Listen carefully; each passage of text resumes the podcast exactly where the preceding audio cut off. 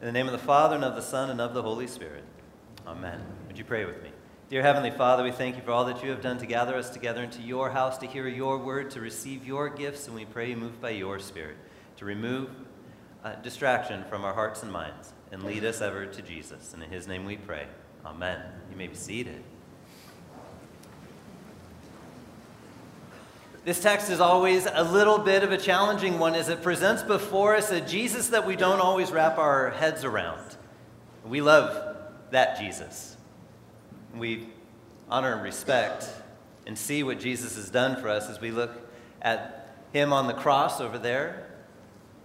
But this idea of Jesus getting angry and mad with a whip of cords and pushing people out of the temple, that's a little different, isn't it?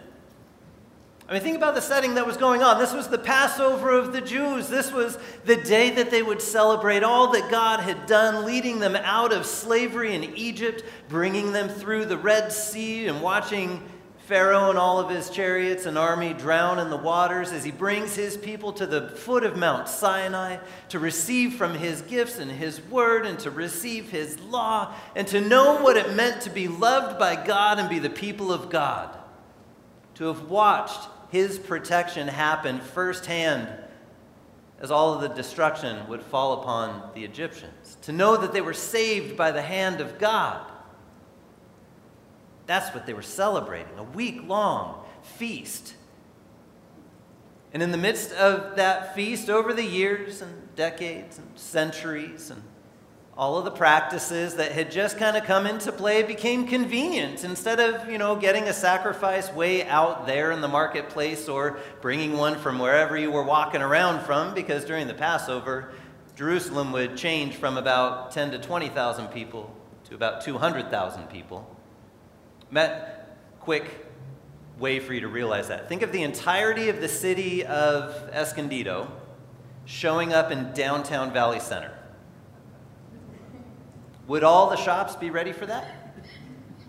Would all the bathrooms be ready for that? Would all of the grocery stores be ready for that? I mean, where's everybody going to buy food? Where's everybody going to get their necessary sacrifices to bring to the feast, to the Passover?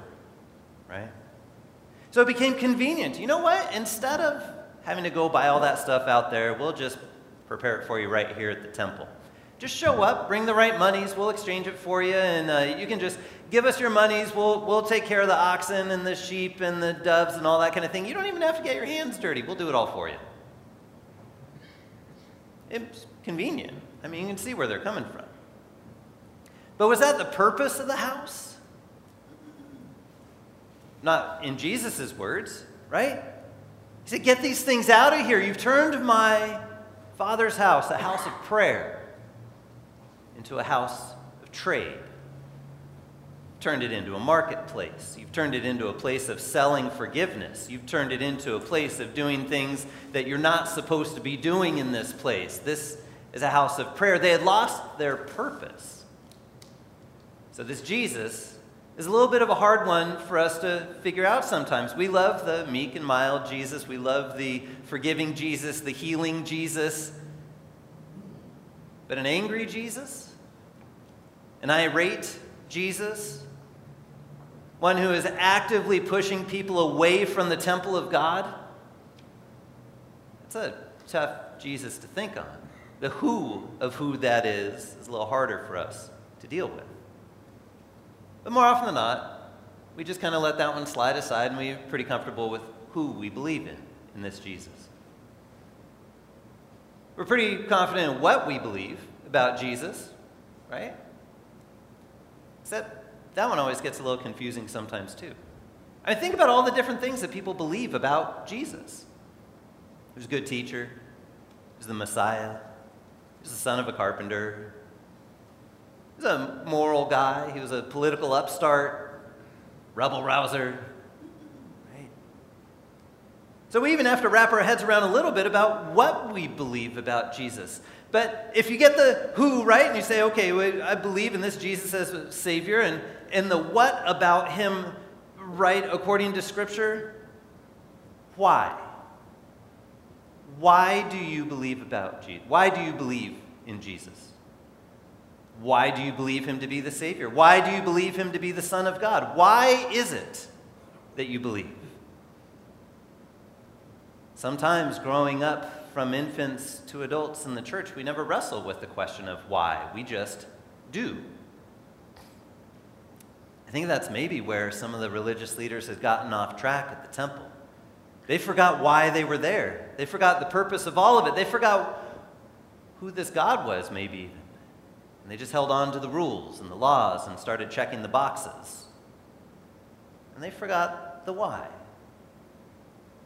So the question's posed to you why do you believe in Jesus? Is it for scientific, logical, reasonable arguments for Jesus? It's a good start. Nothing wrong with that. But remember, our reason is just as corrupted by sin as everything else. There's a limit to our reason, there's a limit to our understanding. And if it's based in science, there's a lot of things that point to God, but can't quite cross that threshold to prove God scientifically, right? There's a lot of things you can't quite prove scientifically. There's a lot of things that you end up at a point of just needing to believe for one reason or another. And even for the disciples, I mean, think about them walking along with Jesus right before this account at the temple in John's gospel. The disciples had just been at a wedding with him where there was no wine. And all of a sudden, there was wine. They didn't necessarily know how it happened because he didn't make it known that he had done that, but the servants all knew, the folks in the background all knew. They knew something was a little mysterious about this guy, and as time would go on, they would see him heal people. They would see him do miraculous things. They would see him do signs and wonders and all kinds of stuff that did not make sense in the regular order of creation, but this guy could do stuff like that. And yet, and yet they still weren't quite sure. They still weren't quite sure why they were following, why they stayed with him.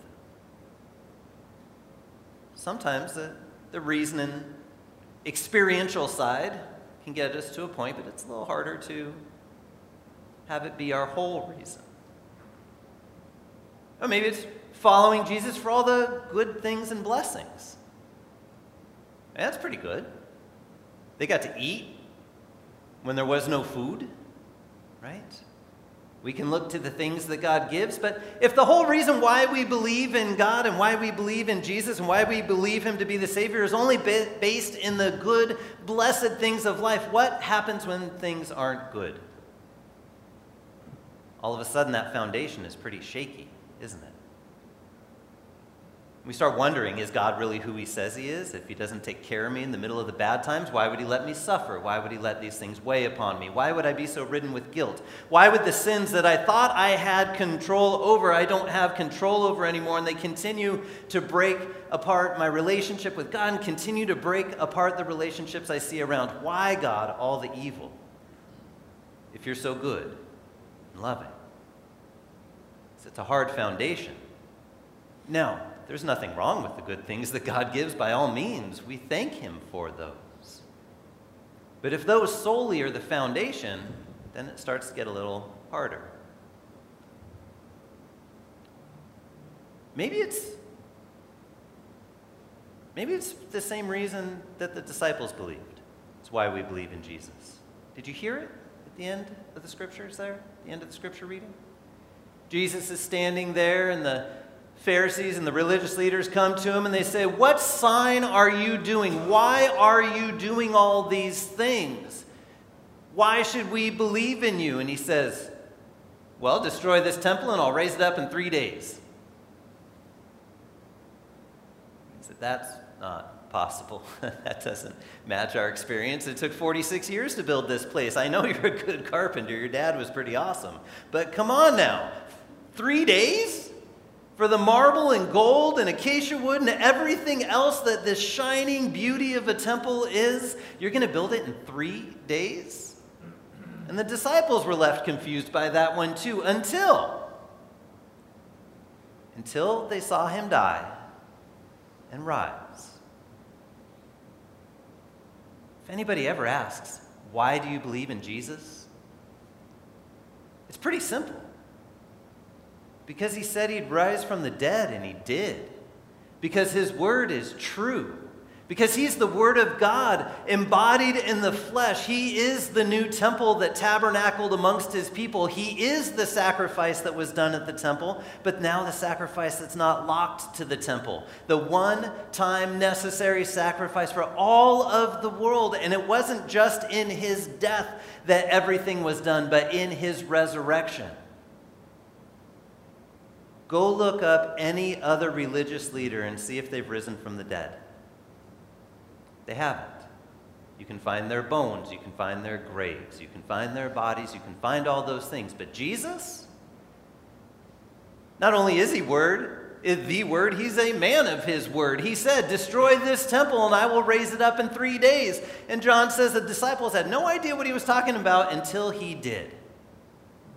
And that Jesus is the Jesus that has risen for you. That Jesus is the Jesus that is still present with us as the sacrifice necessary for our sins and as the risen Lord who is still living. The one who has promised to come again. The one who gives us purpose. The one who gives us an opportunity to praise. The one who gives us an ear to pray to. This beautiful, wonderful, true word of our Lord. That is the foundation of our faith and why we believe in who we believe in and what we believe He's done. It's because it's true. All those other things, the good things, the what's to believe in, all those kind of things, we see those come from the hand of God because Satan could just as easily offer you all the good things. In fact, he did to Jesus, except without all the suffering. See, Jesus is the one who did exactly what he said he was going to do come into the temple, take the place of all the sacrifices, die on behalf of the world, rise again to reconcile it to the Father. And then he promised to come back. That's a pretty good word to wait on, isn't it? Why should we believe that word? Well, he did it once before, rising from the grave. I'm pretty sure he can make his way back from heaven in the right hand of the Father as he lives in glory and promises to come back and gather all of his people together into his presence where sacrifices are no more needed, where sin is no more a presence, where all the things that we have that we question would all be gone and all of the stuff that hurts is done with because it would be life in the presence of our Lord into eternity. A presence that He gives you in little bits now, a life in His kingdom which is present from your baptism, gathered together as God's people around His word that remains, receiving Him in the gifts of communion and knowing that your Lord is living and present for you. That's it's a beautiful thing to believe in, isn't it? Knowing that God loves you so much that not only did he die, he rose, and he continues to be present with you. That's the Lord we believe in. Amen. Would you pray with me? Dear Heavenly Father, we thank you for all the ways in which throughout history you have pointed us to your steadfast love and mercy. And as your word took on flesh, as your Son, Jesus, stood in the place of the temple and the sacrifices to be the one and only sacrifice necessary for us. We thank you, Lord, for rising him from the dead, as you promised to give us the same resurrection because of the Lord's work done for us. We look forward to the day that he comes again, as he has promised. We know that his word is true.